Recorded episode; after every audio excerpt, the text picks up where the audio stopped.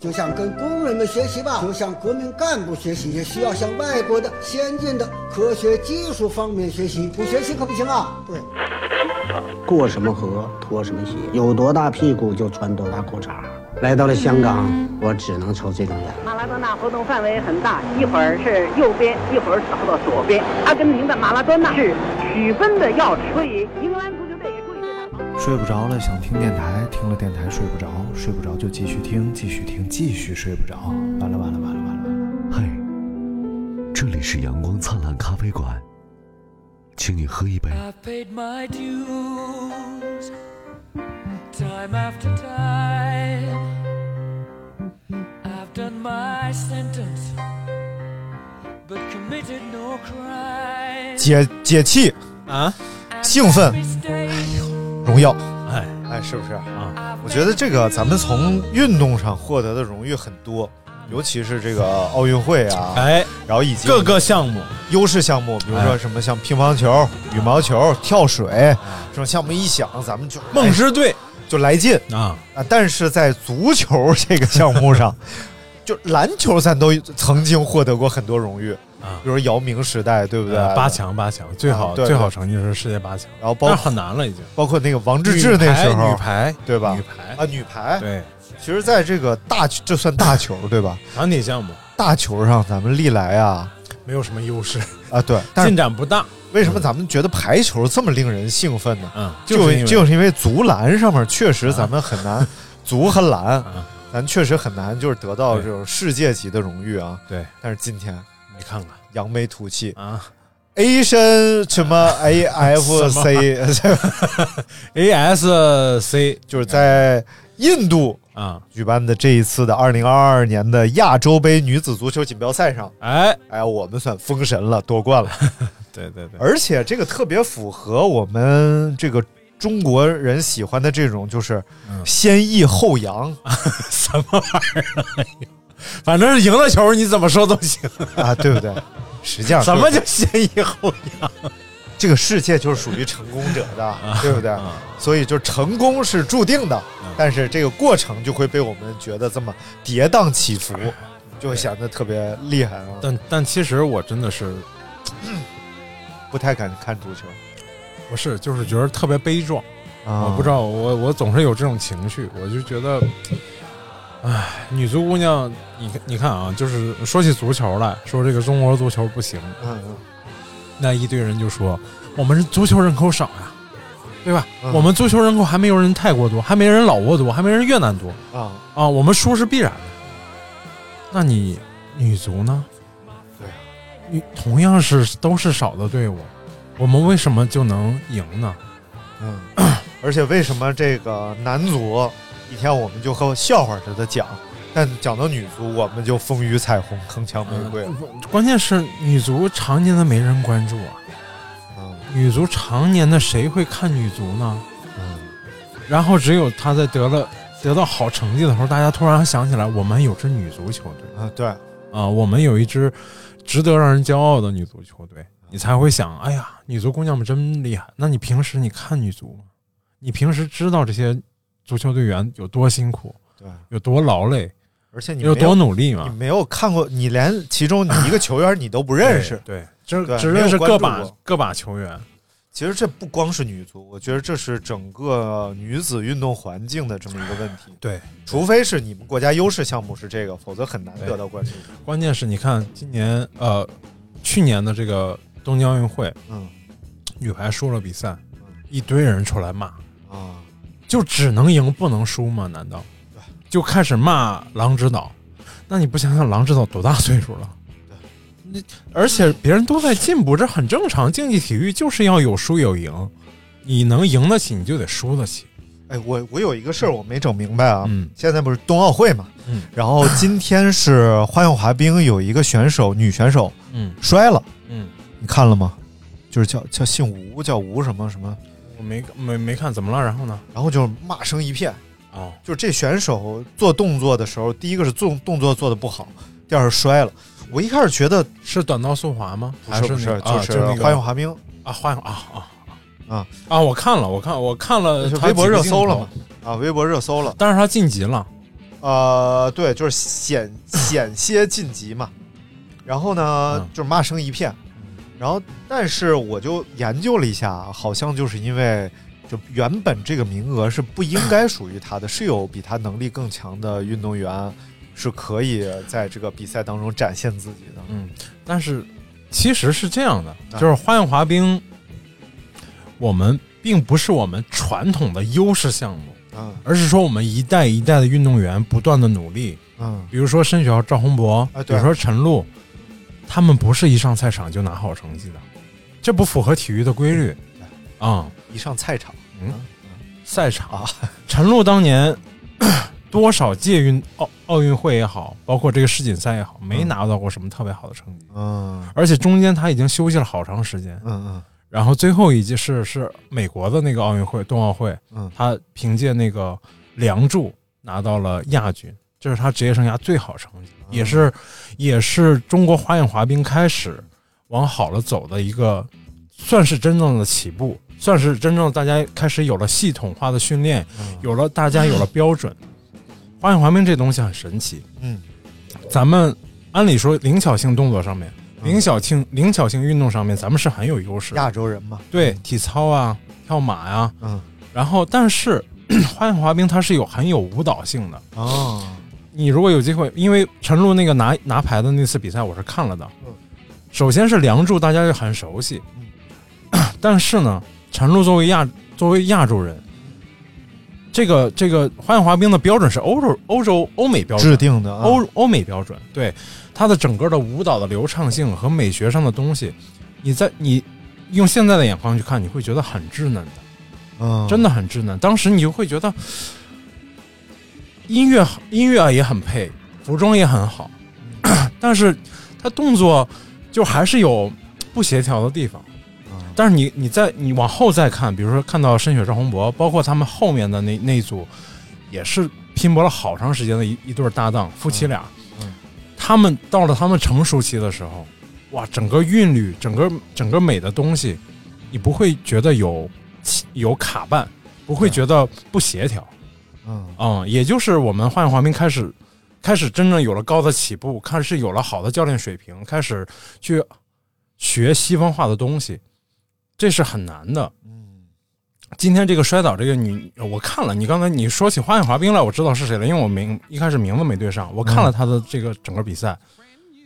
年轻队员这太正常了，对，这极其正常，因为 没有没有天才型的运动员上来就是一定能赢的，包括咱们，他们才多大呀？嗯，他们才十几岁。那个，我是看了那个申雪的一个采访嘛，嗯他们就说说这些年轻队员，那有的比了，嗯嗯基本上十年之内的比赛，他们会不断的出场，不断的经受磨练，然后不断的打磨他们的动作，包括音乐，包括选服装，这都是一一个系统的。嗯再过几年，他们一定会变成高手啊！包括那个男运动员也是。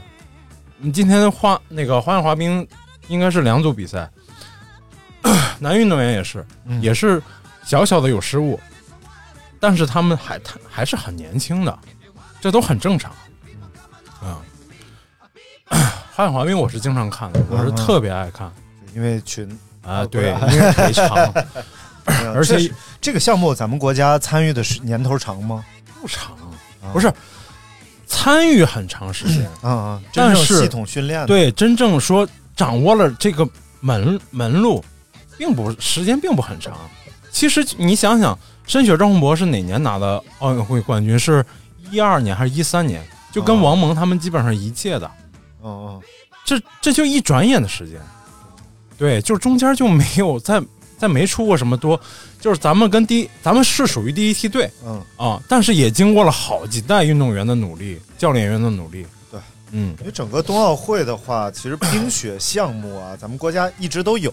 对，但是真正的能和像北欧啊，像和加拿大这种抗争的时候，还是很难的。对对，还是很难。你看挪威很狂的，对，挪威说 这个其他国家的选手，嗯，麻烦吃点兴奋剂再跟我们比赛，这样才算公平竞争。人家常年是雪冰雪覆盖，而且教教练场就是训练场地都不用不用特意准备，但咱们不行嗯啊。比如说，尤其是这个雪上项目，雪上项目为什么咱们是冰上项目相相对比较强？哎，雪上项目相对比较弱，没有什么雪上项。滑板那个，这都是这几届开始慢慢好起来的，而且也是单人的这种，呃，拼动作、灵巧性、翻滚。对对。啊，这种的是咱们目前的强项。但是你比如说像像什么北欧两项，北欧两项是越野滑雪在内的。嗯啊，就跟跑马雪雪地上的马拉松有点像这种。嗯。啊，那就咱们可能现在是排三十多位。啊啊、就是呃打成绩的时候可能打不到咱们的目前。啊、但是就是昨天那个两个火炬手嘛嗯对啊，就是他们做的那个项目，目前都还轮不到咱们能排到前十啊、但是这是这就是努力的方向呀，对对对我们我们已经有科学的启动了，对对对这个就很难得。对尤其是我觉得冬奥会这一次最重要的意义啊，哎就是点燃了全民对于冬季项目的热情。对，我觉得这个这个这个很很厉害对。你看之前拍那个电视剧，嗯。就超越嘛，啊。讲短道速滑的故事，对吧？对。然后包括这个以前其实也看冰上项目啊、雪上项目，但是这一次就是像这么全民关注的少，对是。那就是为什么啊？要大力搞体育？啊。你看今天看女足，你就感觉到确实需要。这个在这这个这个严峻的形势面前，啊。那体育比赛就是能点燃你的生活热情的。对，就是激情，然后真的就是奥运精神这个嗯，为什么这么爱看比赛？就是他真的是在在运动员发挥他魅力的那一刻，你忘记了人性当中那些丑的、恶的那些那些面，全都是积极、正面、阳光的东西。就是那个田田教练说拍的第一条火那视频，他叫怎么着？哎中国运动员不断就像匠人精神，啊不断的打磨自己的身体。我以为跑步到底要不要带手啊，表？什么玩意儿？来聊聊，咱们冬奥会就开，就是呃，哎开幕式也没聊，开始聊啊，咱们就从开幕式啊，开始聊聊冬奥会。哎，啊，冬奥冬季奥运会也是由这个顾拜旦这个啊是吗？奥运会的这个发发起人起者啊哎。来倡导来举办的冬奥会。哎，但是呢，因为冬季奥运会嘛，它对举办国家是有所限制的。你，比如说赤道地区。就不太适合主办冬季奥运会。就有点难，你多少弄点血出来，一会儿是不是？哎，还有一个这样，就是有一个那个黄金奥运呃冬奥带，啊，黄金冬奥带大概就啊？应该北回归线以以北吧，至少得。呃，反正是他要求也不能太北，对，太北的话太冷了，啊要求的是最低温度不能低于零下十七度。哎，如果低于零下十七度的话，对整个环境就有问题了。对。但是有时候也会遇到问题，就是说有一届好像在美国的一届冬奥会吧，嗯最高温度已经超过了二十度，啊，导致赛道上很多队员是穿着短袖在等待比赛。对对，雪也是在化，也是问题啊。嗯。那咱就从这个冬奥会的开幕式。开幕式嗯，开始聊一聊，哎。因为别的冬奥会开幕式呢，啊，哎，也我没有看过。我看过，我我看过索契的，看过再上一届叫蒙呃加拿大那那一届的。啊啊。啊，看过，呃，那确实有不一样的地方，啊，对，对，这当然印象不深了，呃，印象最深的就是索契那一届和是加拿大还是美国那一届，反正都有失误啊。啊、就是五环打开那一幕都是有失误的，啊，尤其是索契这一届，它变成了四环加一个小太阳，它那个哦。另一个环最边上右上角最 最边上那个环没有打开，然后他们在闭幕式的时候把这个 bug 给换给给圆起来了，嗯就是修理工过去修了一下，哎，儿那个五环就打开了。其实嗯还是挺有幽默感的。是，然后另一届也是，是，哎，我忘，我真的忘记，也是那个，也是那个五环还是哪个哪个柱子没升起来，啊，好像是，搞不好还更更严重，是圣火的有一个柱子没升起来，也是在闭幕式的时候，也是用了这一个梗，就是、啊呃那个维修员还是怎么着去修了一下，把它修起来了。一柱没起来，哎哎，一柱不晴天啊，不是哎哎啊啊哎哎哎哎哎，我开始不那什么，你就开始那什么。说个题外话，就是日本的神呐，他是叫一柱神，啊一柱神啊，就大概就可能神都在这个柱子上哎刻着一。来来来，咱们讲啊什么这个玩意儿？啊，冬奥会的开幕式，哎啊，它怎么开始的来着？起怎么开始是哎，很神奇，这个真是神奇。咱们是呃，那个叫什么？八月呃二月四号嗯。开幕，啊，对，二和四，啊然后咱们的二十四节气，哦，以二十四节气作为倒计时嘛。而且二月四号是立春，对，立春。春天的伊始。然后那个我看了，呃，张导演的这个采访，他就说这个，他当时就问这个奥组委的这个申奥的工作人员，他说你们当时申申奥的这个日期是有考虑过二月四号是立春吗？他说没有，巧合，啊。完全是巧合。立春二十四，再加上二十四节气，啊。然后 写诗，就每句基本上是到倒数第后后九个好像啊，后九个还是后十个，就是时间变快了，每每一句都有诗嘛。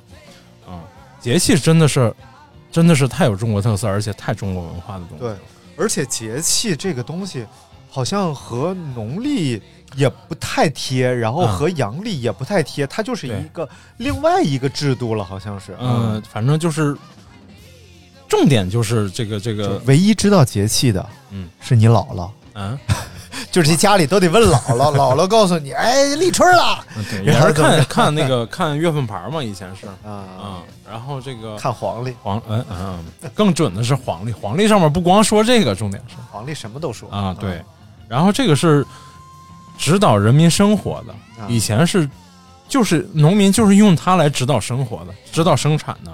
到立春了要做什么啊，对，啊？然后到了这个某个节节气要做什么？什么时候该种，哎什么时候不能种了对啊什么时候该收了？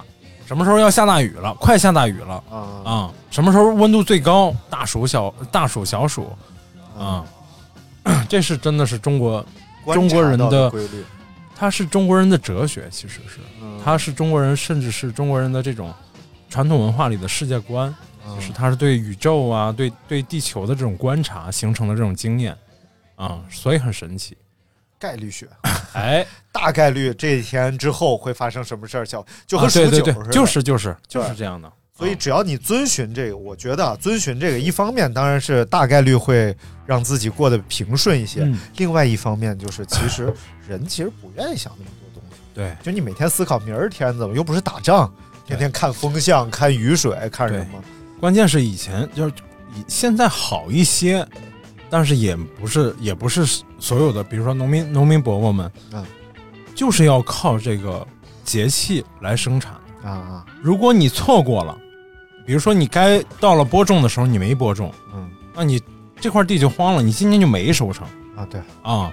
该到了该收割的时候你没收割，呃赶上了下大雨，你你那你那稻稻米或者谷子你已经 可能就烂在地里了，错过了这时节就错过了。对啊，真的是靠天吃饭。嗯当然这是时间有时间论的这个哎论调啊，啊，这个什么玩意儿？又来这段了啊！啊，下次我们就要聊一下这个时间这个维度。哎呀哎咱们再再搞一时间简史再录这个，啊再录这个。嗯然后呃，呃倒计时确实倒计时咱们是呃现场有大屏幕看嗯这个，然后另外现场还有烟花，啊，也是六五四十九八七六五四三二一有烟花，嗯。这烟花是叫迎客松嘛？啊对哎打的这对，这打完这这艺术家叫什么来着？蔡国强。啊，蔡国强。蔡。老师是专门干烟花的，干烟花。干烟花爆竹。那个 零八年打那大脚印儿就是他打的，嗯对而且就是他这个艺术门类就是可能就是很难在这个中国展开。啊不不，我你给你不是是别人很难做，啊，不是很难在，因为到处这个禁燃烟花爆竹，什么玩意儿？说哎呦，我搞个艺术，蹦一下，只是拘留拘留。只是某都不行哎，很多地方不行啊，但某大城市不行。就我们家也不行啊，多少年不放炮了？家你们我们家那小地方，上海太原这小地方也不行。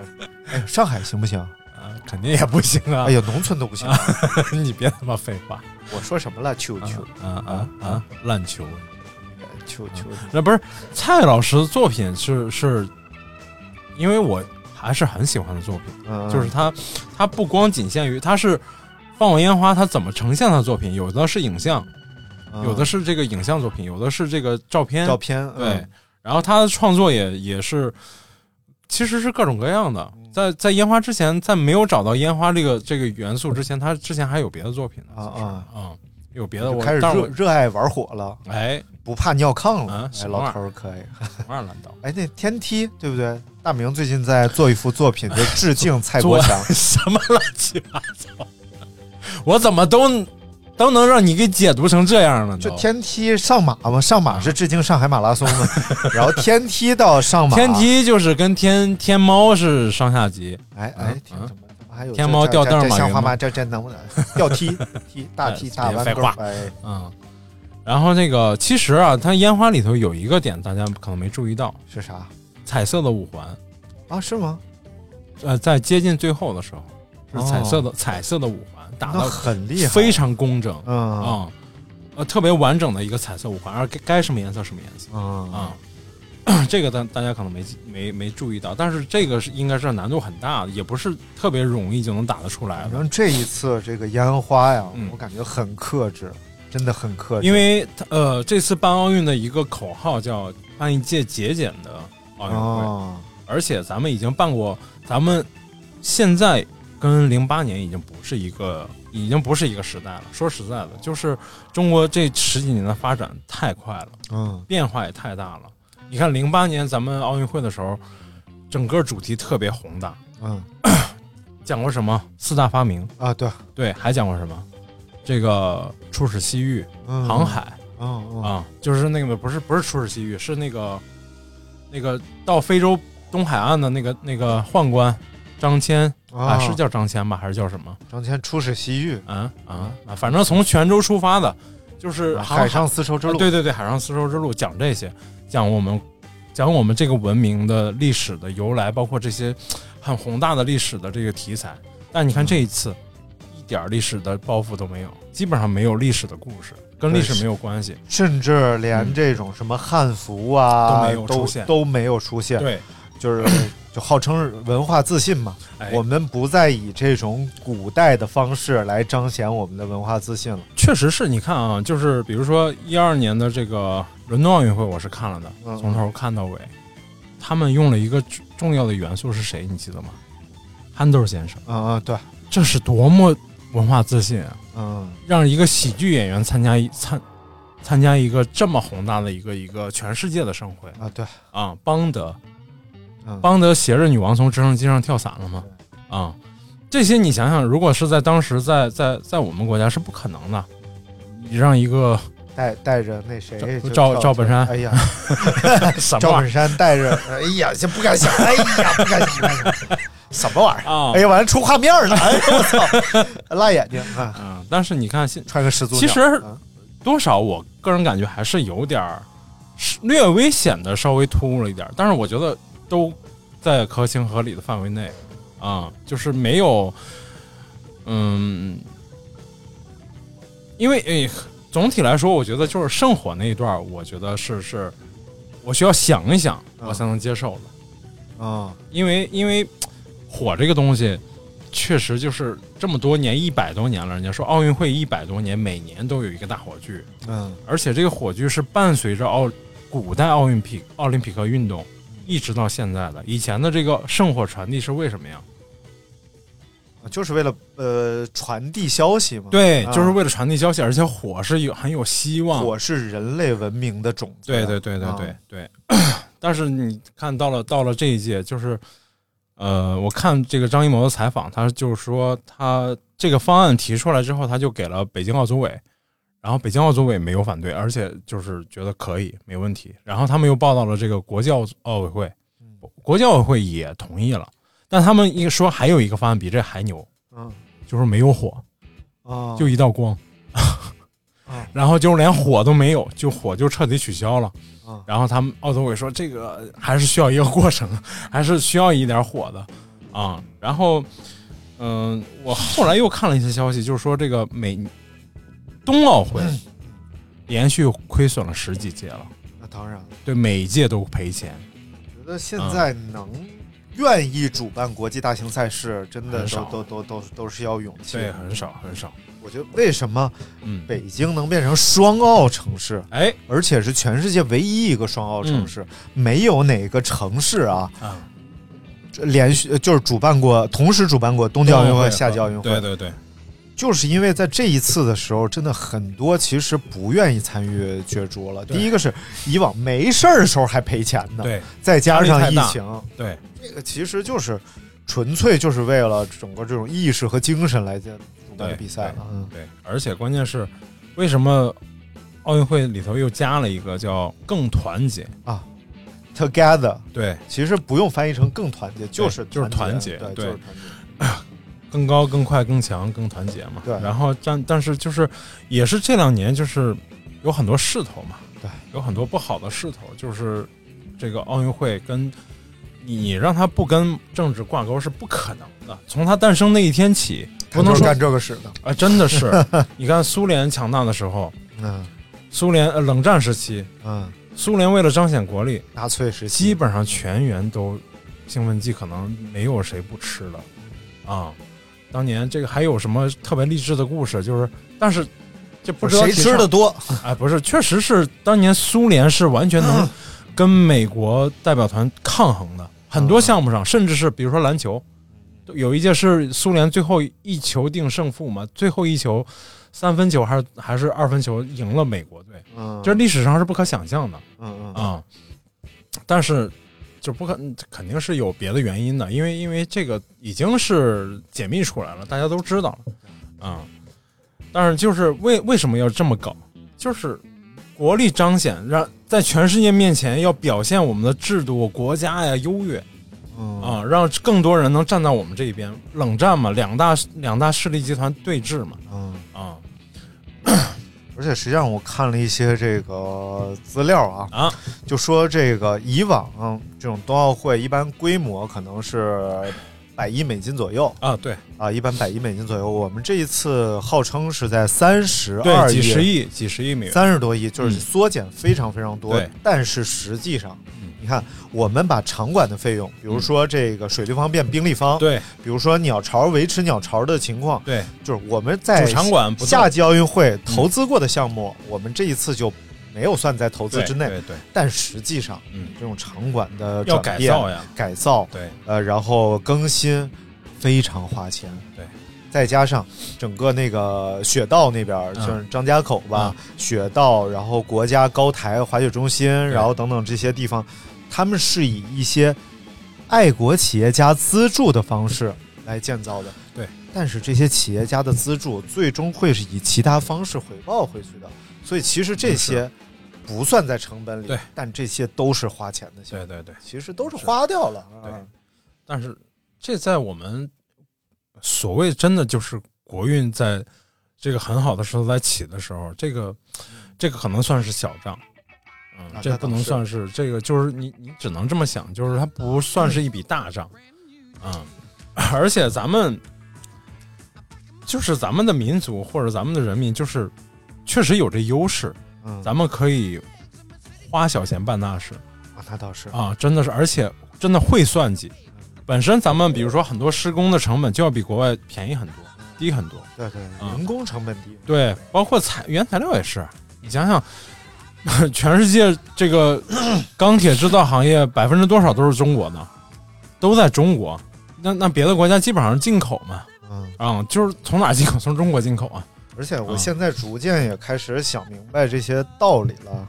就是我在很多地方挣的这些所谓快钱，嗯，然后挣的所谓这种 easy money，哎，它最终是要以其他的形式表现在那些关键行业上的。对，就比如说这个，我最近看那个埃隆马斯克嘛，啊，就是特斯拉，哎。为什么在特斯拉上啊，他用那么就是简单的电池，他就把一堆那个松下的电池绑一块儿，对。他也不搞研发，他也不干什么，然后他要大量的卖车，他要把这个理念卖出去，其实就是卖信仰。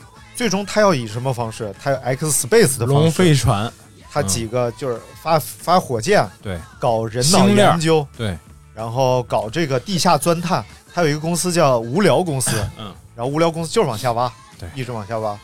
然后这个是是吧？包括那个 X Space 已经超过 NASA 了，说，嗯，已经成为挺牛逼的一个公司了。对，因为因为它本身对，嗯，就就是它的这个叫什么，这个可回收利用的这个技术，一个是非常稳定，这这他这挺逗的，嗯就是 NASA 要搞一个研究，搞一个大型运载火箭，然后专家评估呢要花费十年左右，百亿美金上下。嗯，然后埃隆马斯克他特别务实，这个人说我们搞这个干嘛？我们搞一堆小火箭绑一块儿往天上发一样，而且它这个有一个本事，就是它这玩意儿能回收。对你搞大型运载，打出去就完事儿了。嗯为什么它会被这个这个美国航天局选定，让它去做一些，比如国家国家层面上的这种发射，就是因为它的整个运转的流程，包括费用，要比 NASA 自己做便宜的多的多得多。嗯，他不是说空间站运转成本只达到了 NASA 运转的百分之五对，也就降低了百分之九十五。我的对妈！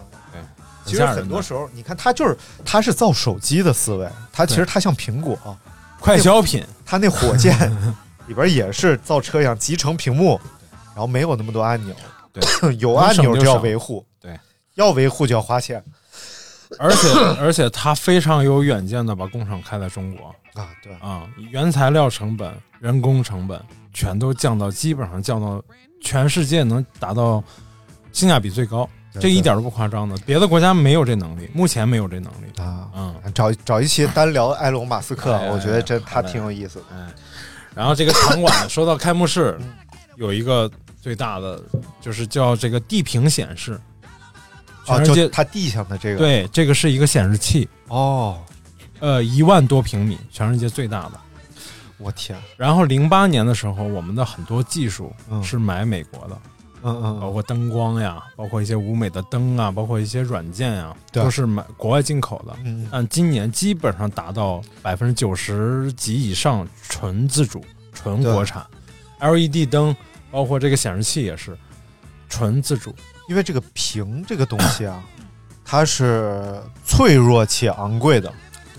对。然后我们又想保证它的呈现效果，然后又要，因为它是肯定是多块拼接的嘛，对我们要让它整个这个细腻的结合在一起，然后画质也好。那时候我们我我干婚庆的时候啊，哎呀，鞍山鞍山那块儿，嗯，我们曾经有一个大胆的设想，就是我们买一块儿很大的 LED 屏幕，嗯。然后放在一个酒店里边去，然后所有人结婚可以租用这块屏幕。嗯，如果他们请我们去帮他们拍摄婚礼的话，这个哎。屏幕可以打折啊什么，或者啊免费啊嗯。等等。所以那时候大概了解了一下，就这种规格的嗯。屏幕，嗯。是在八千到一万块钱一平米。对，所以你想铺在地面上这种可以被他们就是踩踏呀，并且维持这么好呈现效果，对非常贵对，。而且就是有一个有一个那个和平鸽那个，就小朋友们拿着和平鸽这个、这个他们不是脚底下每每个人踩到不同的位置就会有不同的光线呀，包括对。的那个光影啊呈现，那是真实现场采集的，哦。那是每个人就是人工智能叫叫 AI 技术，然后合成，然后它整个场地内有好几个好几台那个采集器，然后采集每个小朋友的身上的信号，嗯然后根据他的不同的动作呈现不同的这个光影，这是实实时的，这是实时的，反应时间在零点几毫秒。嗯嗯，这是个很啊，这个这个很难。对如果说它是就像触屏似的，一踩就出现，这个还容易一些。对，但是以前我看见过小规模的，比如说有些展厅里面，呃，有那个地地下显示，就在荷塘嗯里有那个鲤鱼，你可以去踩它，一踩它它会变成钱什么的，就是这种互动性的，那都是非常小非常小的。不是那种，其实是压力投影。屏，压力屏啊啊嘛，啊！踩啊按压对对对，踩踏有，可能，然后它有反反馈。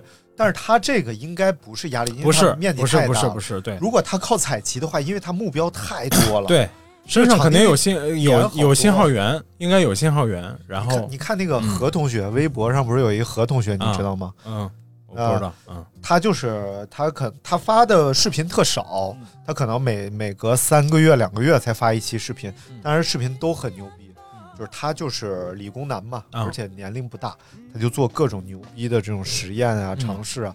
他最新一期就是他坐，他想坐在座位上开灯，啊，就是灯在他很远的对面我今天刷到了啊。啊，他这个其实好几个月有这个定位的技术，对对对包括他之前做那个桌面，嗯但是这是一个目标。嗯，如果那么多目标的话，定位起来应该很复杂。对这就是真的就是，呃，张艺谋说这一届是要嗯重点是要现代感、未来感，然后再就是东方的审美，真是嗯，就是它不要有那种历史的东西，历史的痕迹尽量少，啊、包括中间升起来那个大冰块儿的时候，对，大冰块。它应该是一个全息投影的那种一个东西。呃，对对，关键是它把那个做的特别精细，就是关冰啊，还有水啊嗯这种元素做三 D 动画的时候最难做嗯啊、就是我印象当中第一次看到那个把水做的很好的动画片是叫《冰河世纪》嗯嗯，对，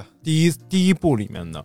那个是应该是好莱坞已经当时是把那个技术把水做的用三 D 动画的形式把水做的还原度非常高，就水特别难做。对对对你看，因为我去年的时候不是呃索尼发了 PS 五嗯嘛嗯，，PS 五发行的同时呢，就有一个全新的游戏引擎发布了。它虽然叫游戏引擎啊，嗯但实际上它应用范围特别广，就连 NASA 都使用这套引擎。啊，做他们的虚拟现实的部分，然后来进行，因为它里边的物理学是地球物理学，嗯然后它整个的这个逻辑呈现效果、视觉影像全是基于地球逻辑的，啊，所以它可以用在任何场景之下。明白。潘金莲，你有什么引擎可以说？哎哎管哎，什么玩意儿？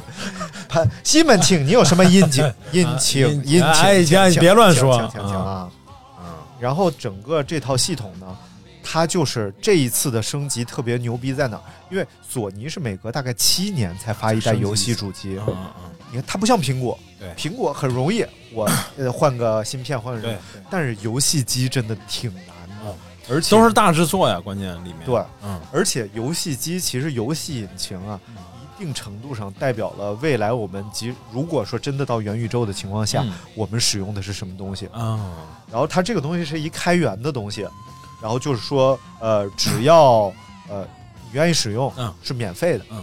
但如果你的收益达到一百万美金之以上，嗯。我要百分之五。啊啊所以呢，NASA 使用是免费的，NASA 从来不给钱，但是迪士尼嗯就用这套引擎。啊！迪士尼的所有动画片都是基于这套引擎来做的，其中水就是一个特别难解决的部分。对因为想骗过人眼的话啊，虚拟现实要达到八 K，对，呃，六十帧的这个，虽然我们的人眼是四十帧、二十四帧啊，嗯但是呢，你必须达到每秒六十帧，你才能骗过人眼。对那水它变化又很大、很丰富，所以它含量很大。对但是这一次为什么说这个游戏引擎很牛逼呢？它是靠算法实现的八 K 六十帧，而不是靠容量。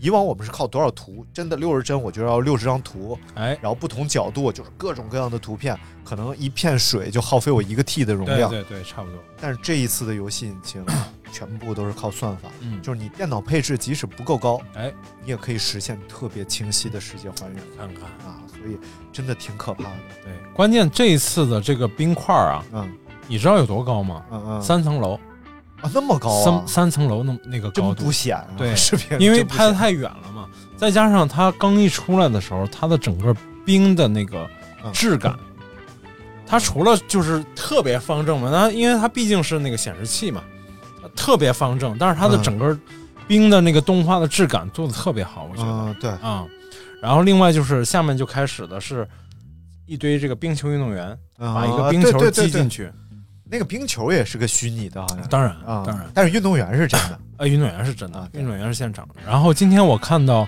下午电视不是一我咖啡馆电视一直在放嘛，嗯。采访这个申雪，现在是申呃现在是花样滑冰的呃主席，哦，然后他就给这个张艺谋提了建议，就是说。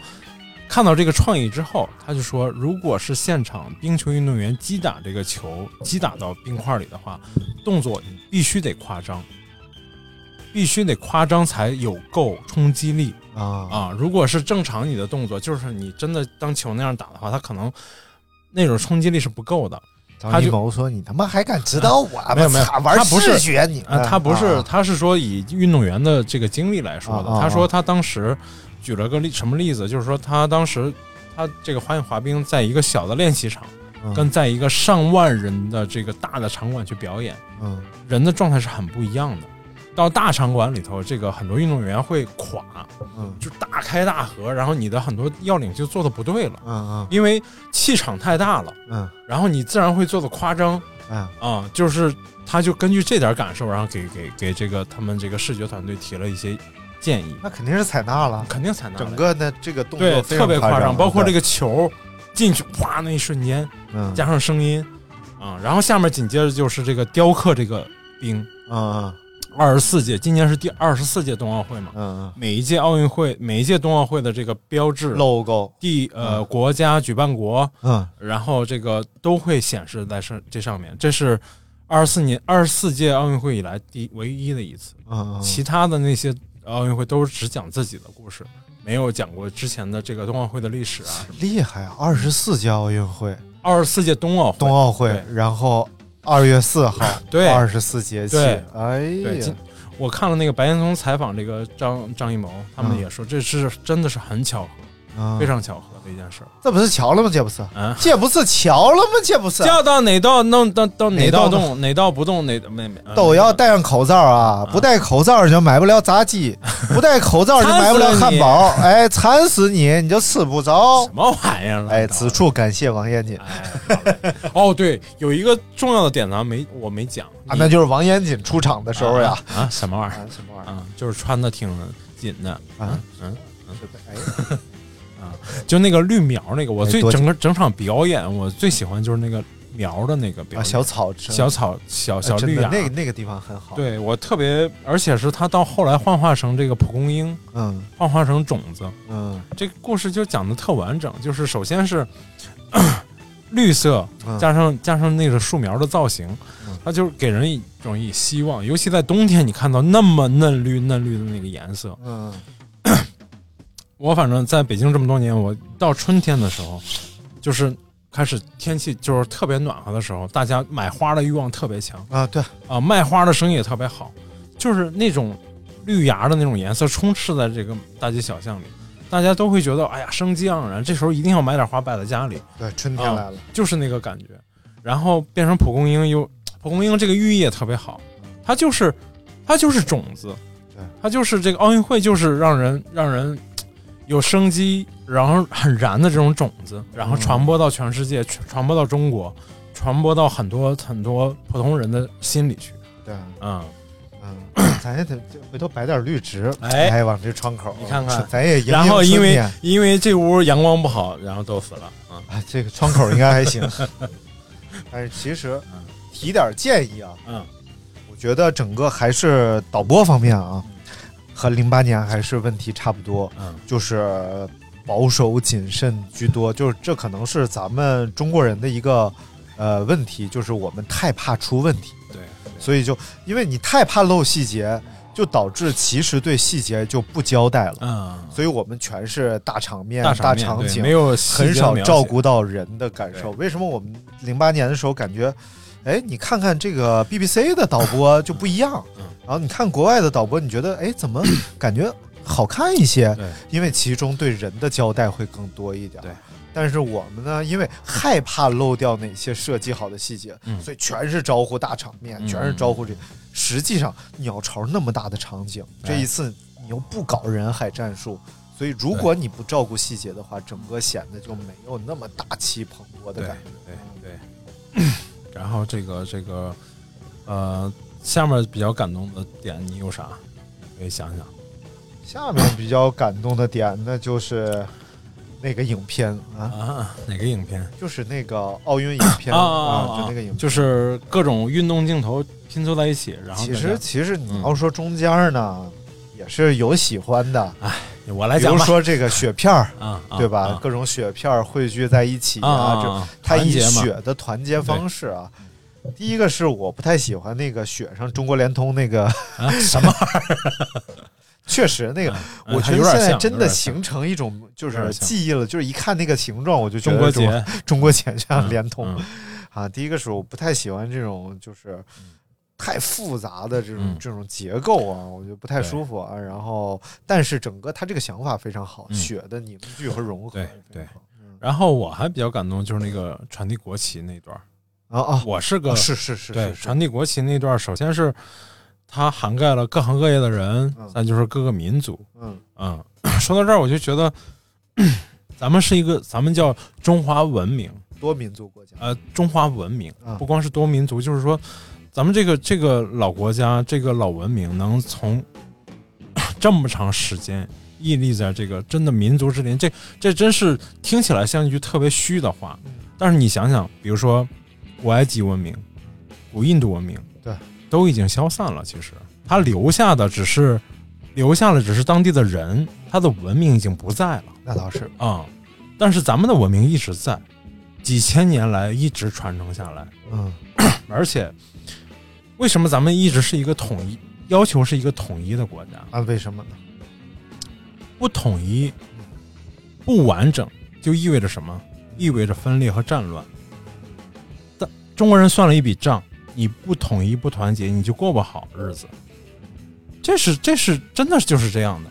为什么非要是比如说 三国呃春秋战国时期最后统要统一一下，嗯然后到了到了唐到了汉之后，三国分裂，到东晋再往后又要统一，然后为什么这个这个古人总结叫叫叫叫什么？合久必分，分久必合。嗯，为什么叫分久必合呢？因为分久吧，它这个从闭这个合度数这个就一定要喝喝点什么青花汾酒？哎，正所谓高端是品牌这个清明哎时节雨纷纷，路上行人欲断魂欲问那个借问酒家何处有？角都是长沙分分久必合或者是长春。嗯，什么玩意儿？长沙或者长春，你不得压上吗？长春就不不洗脚，长春就 得长春是上楼那个楼楼上这啥儿楼上楼下啊电灯电话啊？为什么分久必合，合久必分？啊，而而且到了，比如说，你看到了到了这个叫新民主主义时期，嗯，啊，为什么最后咱们咱们这个新中国建立之前是什么状态？包括这个就是叫叫中华民国的期间是什么状态？是军阀军阀混战的状态，军阀混混战，军阀割据，军阀割据，嗯十年混、十年混战的这个阶段，为什么又要统一？我们就是阎锡山的队伍，我们是那个韩复榘的队伍，对，嗯。咱俩也可以干一下 什么玩意儿？啊、然后后来我们是张作霖的队伍。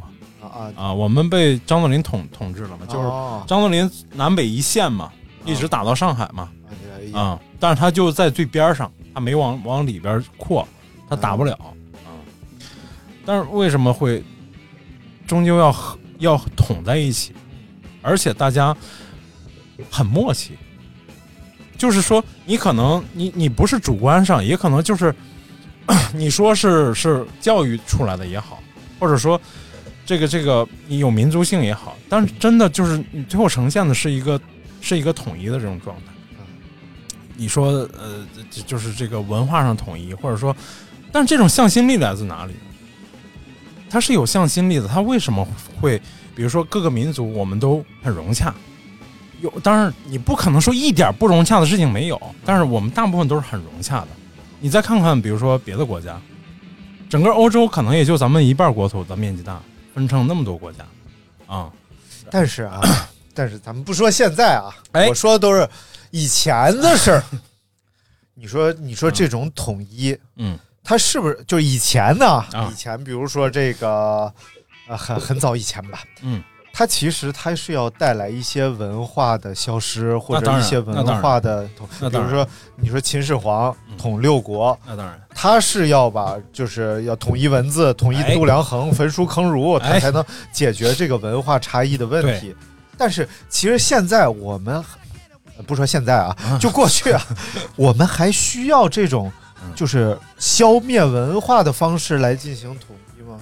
因为你这就要从一个，我觉得是要从某某种历史观来看的，啊，就比如说，就不能只从利益观来看呀，啊，不不不是光是文化观来看。利益观关乎了更多人的更多人的利益，其实，啊，就是比如说你，咱们正好说到秦朝，啊为什么是张艺谋来当导演？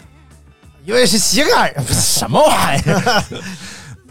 你看看张艺谋拍的《英雄》就知道，他是真的有这种大思维的。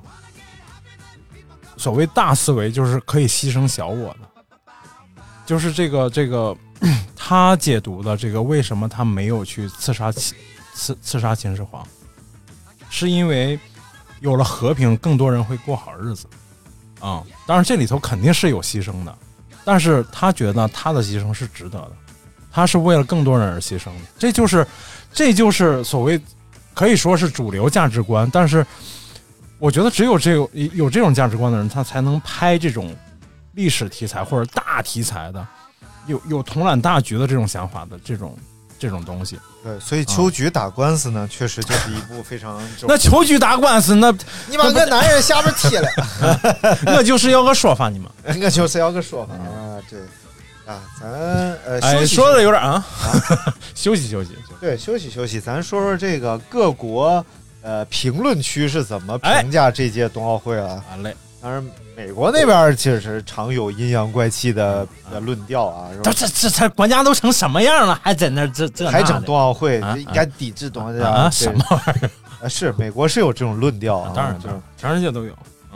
韩国那边，嗯韩国向来就关在你这就完了，就美国就完了，就没了就。啊，当然，美国大部分网友还是说冬奥对开幕式印象深刻，嗯。并且呢还提到了零八年的开幕式，嗯把两者做了对比，说啊这个文化上面对现代的呈现，让我们认识了一个新的中国的样子。哎，因为零八年确实在零几年甚至更早以前的时候啊，可能大家对我们的印象还是穿着汉服梳着那种发髻啊等等那种样子，是这样的。是因为我们总觉得以那种方式来呈现更中国。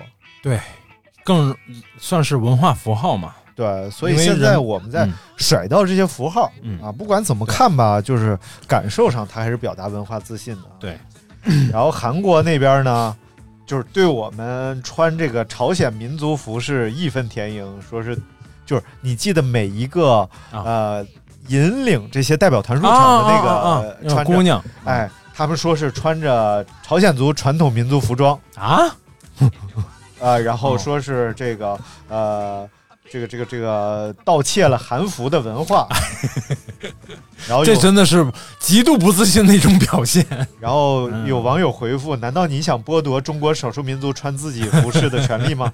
然后对面就不说话了。啊，啊，据说是确实是有点应该有借鉴的借鉴的风元素，对，应该是有这种元素。当然，朝鲜族也是我们中国人，啊、是是，其实以前都是叫东亚文化圈嘛，或者叫儒家文化圈嘛。而且据说这个呃韩国的这个太极的这个旗呀、是在明朝还是清朝的时候，我们派人过去给他们设计的，啊，好像是因为给蜀国来设计这好像是他当时要用大清的那个蜀国旗，然后好像清清朝还是明清朝吧，还是明朝，他不不让用说，这可不兴用啊，宝友，什么这是门的，你用了门怎么弄啊？啊，不要讲，然后日本网友啊，嗯。除了批判了一遍东京开幕式之外呢，哎但是我是我是真的就觉得东京奥运会挺开幕式挺好看的我，我很喜欢，对对，很喜欢，就是它就是自己文化的一种一种一种展示，而且整个它那个那个它叫什么来？叫舞踏还是叫什么？就就那那种舞蹈啊，嗯，确实我觉得也是一种形式的文化自信。对，它是在表达在呃这种灾难面前，人类共同面对灾难，我们的悲苦和我们的奋进精神。我觉得这个没什么问题。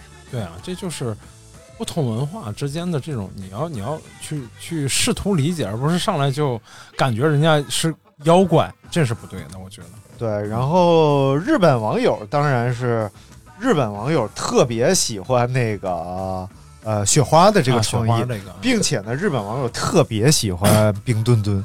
哦，就日本人真的对这个熊猫是，这个挺火的，这个好多外国运动员也都挺喜欢，就反正抖音上我刷到的嗯啊，能看到的，大家都很喜欢这个冰墩墩这个这个吉祥物。啊对。嗯，其实说实在的啊，就是冰墩墩是我看见过咱们国家的体育赛事上嗯历来用过的最好看的吉祥物，啊，没有之一。我觉得你看看那些大运会的吉祥物，什么全运会的吉祥物，你就知道了，真的太吓人了，那都是什么玩意儿，妖魔鬼怪。这 但是当年福娃其实你不是也不有保存保留意见嘛？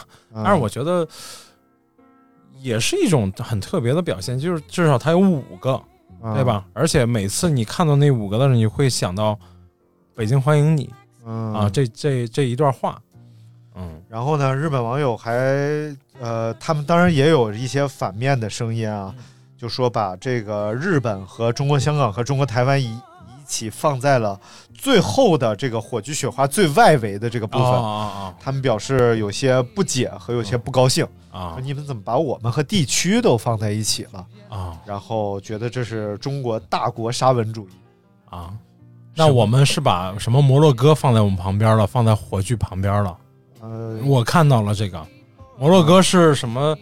我有点分不清楚摩洛哥和还有一个什么摩什么摩纳哥摩纳哥这两个国家，就是贼小的俩国家。我觉得这种是过度解读啊，实在是没必要然后。沙文主义是它带有一点侵略性民族主义的，它是靠伤害别人提升自己的这么一个主义啊。但是真的，如果了解这个这个咱们这个文化或者历史的话，咱们有侵略性的时代真的少之又少，尤而且有侵略性的时代，也不是汉族人在侵略。对，汉文化就是一个特别保守、喜欢安定的这个文这样一个文化，而且它有很强的融合性。真的就是就它真的不具有侵略性。呃嗯最近在研究这个孙子啊，兵法啊，孙子孙兵法子兵法孙武。哎然后其实，在孙武之前啊，啊，孙武为什么是开创性啊我们山东人嘛，啊？还真是。哎，但是说不清是哪儿的，有说是滨州的，有说是这儿那儿，现在成了旅游性打架，嗯，就是哎到处争那个孙武的故乡，对吧？然后还有孙争孙悟空故乡，这他妈最奇怪了。然后其实，在孙武之前打仗，为什么孙武是开创性的？他写《孙子兵法》的时候才二十出头，嗯然后他被吴王召见进入进宫的时候才十九岁，啊他为什么这么牛逼？原因是他打破了战争格局。啊咱们汉人是怎么打仗的啊？就是呃 这个对方在渡河，嗯，然后渡到河中间儿，嗯，大夫建议说我们在此处截击他，哎这叫半渡击，啊，半途军事。什么？哎这确确实，这军事上这叫半渡击嘛，就渡过一半儿，这是一第一个好处。然后如果这时候你不弄，你过一会儿你就是三黄鸡、啊什么？柴鸡然后帝王说这个他们衣冠还不整，啊。我不能打。啊，然后渡过河来，这叫背水击，哎，水在后边，嗯。说咱们打。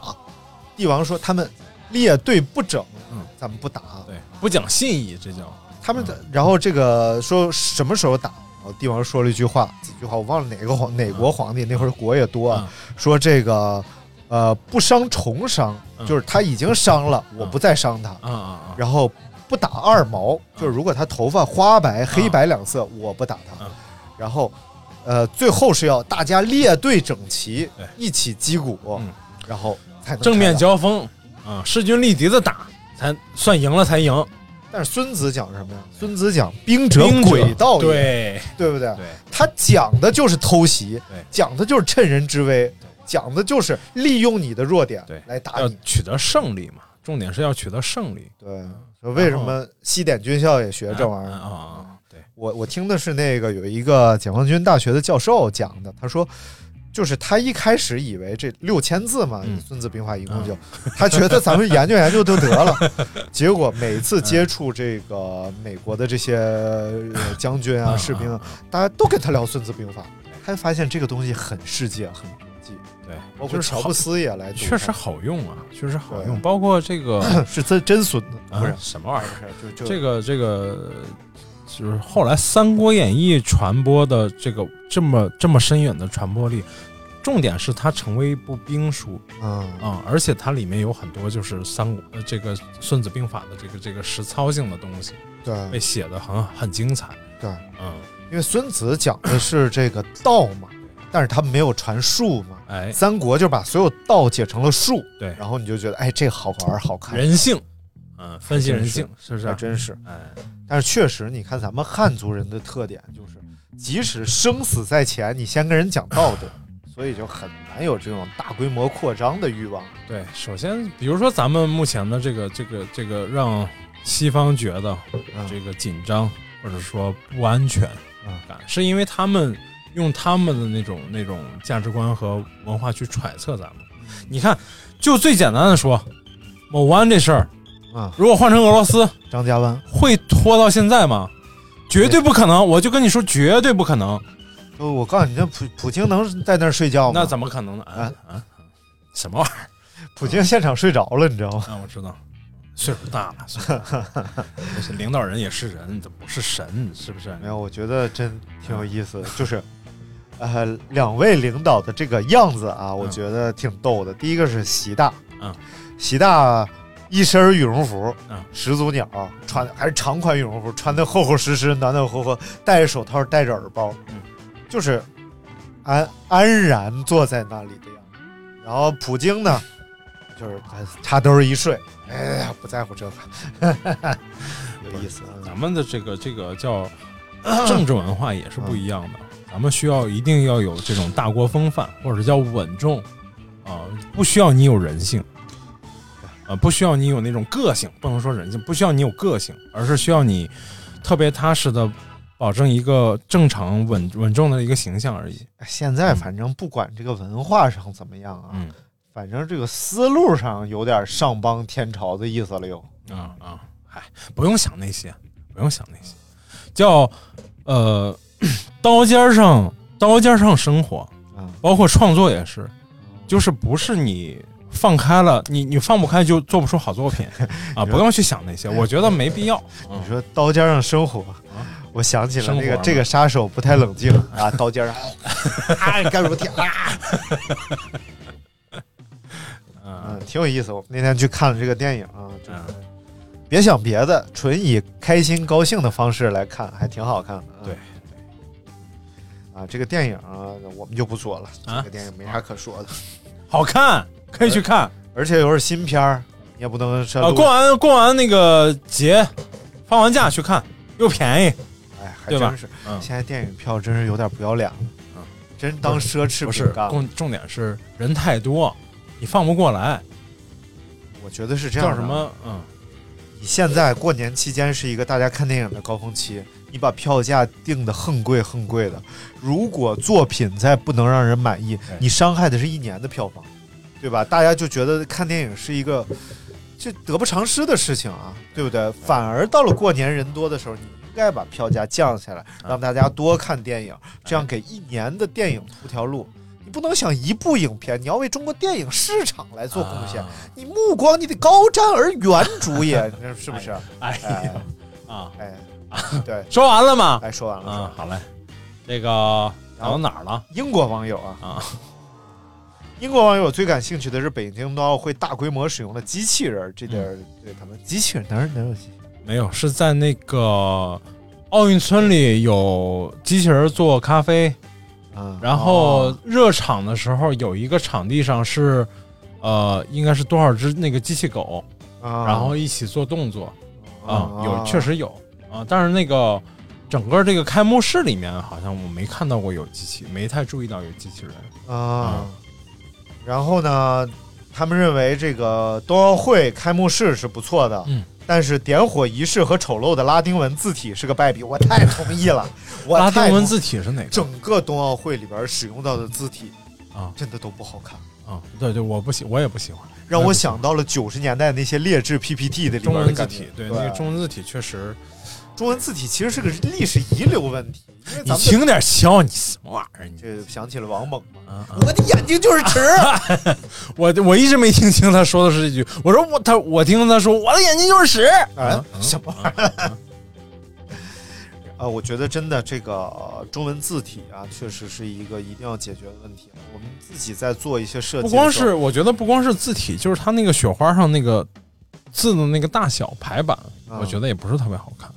嗯，整体来讲，我不觉得，可能中国人，尤其是咱们多少就是还喜欢美设计啊，包括这种这种东西，可能更敏感一些。但我不知道大众就是或者国外的这个网友他们会怎么觉得。因为他为了表达冰啊，还用到了比如说蓝色、紫色这些比较鲜艳的颜色。这是它的主题色色调啊，它整个色调都是这个。但是这个颜色其实很吃设计。呃，是你但凡你设计上弱一点的话，它就显得非常廉价。是，其他方面都还好。每次出汉字的时候，他用那种方方正正的黑体的那种汉字，确实不好看。但我觉得二十四节气那字体我还能接受。二十四节气好看啊，，我觉得好看。对嗯，它就就是到后边那个，它主要的那个地面那个大屏幕显示的那些字啊，真的不好看。嗯包括在呃，运动员进场的时候，地平上显示的一些山水，我觉得也，我个人也持保留意见，我不是觉得特别漂亮。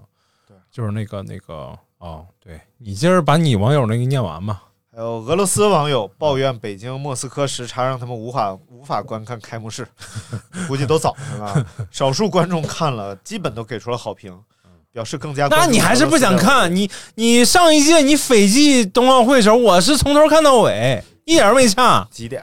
啊！我忘了是几点，反正熬夜看的嗯，不是，主要咱们这个熬法应该是他们应该是早上，啊，应该是对，所以就特特别早，四五点这个特别难熬。这对，个因为因为其实冬奥会的开幕式让人让人期待的还是说里面有很多这种这种大型的这种文艺演出，而且是具有颇具有现代感或者说国家特色的，这种是我我是很喜欢很期待的。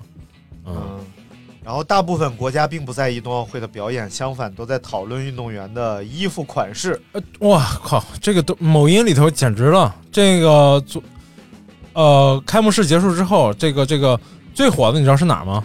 啊，加拿大。哦哦，加拿大那个啊跟时跟时装周似的说，然后再就是你说那美国那个啊，啊拉夫劳伦拉夫劳伦，嗯嗯 Lululemon 真的是一个现在就是崛起挺猛的一个运动品牌啊。哎。因为因为我们跑团那个 Maggie 就啊。在 Lululemon 工作，哦，然后所以就是对这个要不然人跑得快呢，还真是。加拿大就是跑 什么玩意儿？没有，就是因为这个品牌特别在意就是呃组织各种这种时尚的运动活动啊啊。这种，并且他们的这种服装啊 也是主打功能性和时尚性同时啊存在的这种，行。所以崛起很猛。行，那个安踏尽快收购一下，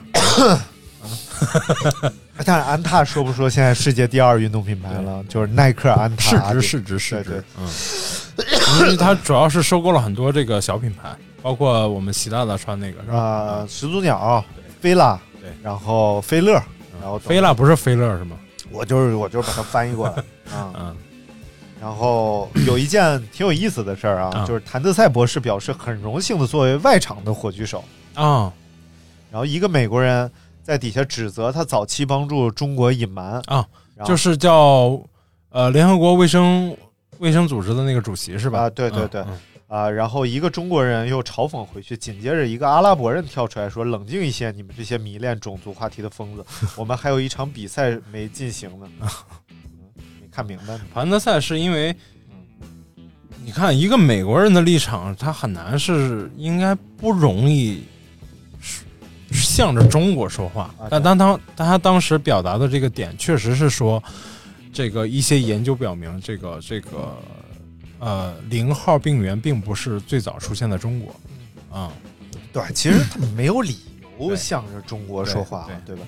国际官员。对，而且强大的这个美国，在各方面都应该是掌控这个这个，至少在当时，呃，这个世卫组织他们还是在肯定是在他们掌控范围内。对掌控是我同学哎呦我操，什么玩意儿啊。来，咱啊？然后接着说这个啊，说什么？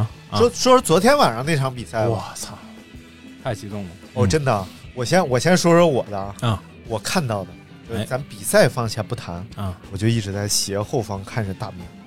大明，我们在咖啡馆里边，几个人围聚在吧台，啊抬头看着吧台上面挂着那个三十四寸的大彩电啊，然后呢，这个时候我就看，就是大概在不知道大家昨天有没有看那个短道速滑混合短道速滑那个比赛，对，大概在接力。还有四五圈的时候，我们已经大比分的领先了啊。嗯。然后这个时候呢，我就一边看电视一边斜着眼瞄着已经站起来的刘大明，嗯。然后就看他的眼角啊婆娑，就这个泪光晶莹啊。为什么我爱看运动会呢？奥运会就是因为 等会儿没说完呢，啊，你说你先憋一会儿啊。然后我我说这不是真的啊，因为我也很激动啊，但是我无法热泪盈眶。然后，然后我就看他那个晶莹，我说可能是一种错觉，在光线底下的错觉。然后这个时候呢，只剩最后四圈儿，嗯，然后那个意大利选手开始往上追，嗯。然后中国队选手一直保持的特别猛，然后大明眨眨眼睛，一滴泪水就从他肥胖的侧脸上滑落下来，啊啊，讲完了嘛？然后他不擦，嗯。然后他就继续看，嗯，一直看到冲线，他终于抬起手揉了揉眼睛，嗯，把泪水擦干。哎。哎呀，我我我也不知道为什么，我是一个特别有这种情节的人啊，呃，可以说是特别左，或者说怎么着，嗯。但是真的就是，我不光是为中国队感动，嗯。我看到了最后那一刻，这个意大利队员的冲刺的动作，嗯。那是一个特别危险的动作，嗯。不是危险到别人，而是危险到自己。嗯。他的动作基本上是为了多那零点零几毫秒，嗯。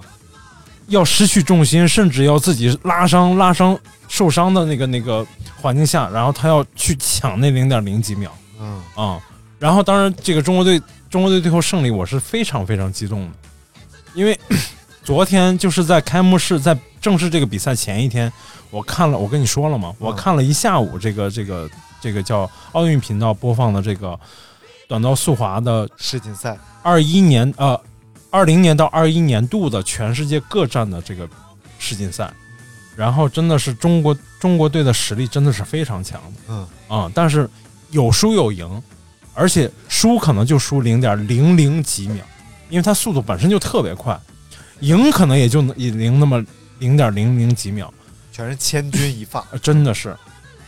然后我因此为什么感动是，就是因为我能我能感受到运动员为了这一刻，为了那几秒钟，付出了多少努力，嗯而且这种努力是可能很多人不能理解，甚至是甚至是不关心的。嗯就像我刚才说这个女足一样，我觉得悲情就悲情在他们天天付出的努力，没有人关心。嗯，就在胜利那一刻，如果他输了，会有一堆人骂；嗯赢了会会爆发出很多感动也好，或者或者激励也好，但是平时没有人关心这件事情。嗯，我是因为这种感动。对，会好的，会好的。这个随着这个成绩不断出成绩啊，嗯关注的人会越来越多的。对，不是那个守门员小女孩儿，这个大家都跟她求婚嘛。对，我来点来点真的呀！你们来看比赛呀，来现场找我呀！嗯，对，没有，就是我觉得这就是我觉得体育运动的一个魅力，就是它既要求你更高、更快、更强，嗯又要求你在千钧一发的时刻稳住。嗯这个是真的是特别相悖的一点，嗯尤其是很多就是我们看到关键性比赛的时候，会听到解说员说，这时候就拼心态了。啊心态一个不稳，你就错失了这个机会，你就错失了那零点零零几秒，或者说你就错失了一球，一球太难了啊啊！因为一个愣球，哎，一个愣球点送给大家。而而还有我就是我其其实是看不太了这种比赛的，因为我是经常哭的 啊，这是个常态，就是看这种比赛，就是感动的点太太多了，嗯嗯，就是其实你看这个心态啊，确实你很难在大型赛场上还保持稳健的心态。对，有一个挺著名的效应叫瓦伦达效应。嗯美国有一个钢丝表演艺术家啊叫瓦伦达，啊，他一直表表表哎，我认识他弟弟叫瓦伦指，嗯啊瓦瓦瓦楞纸那是 啊。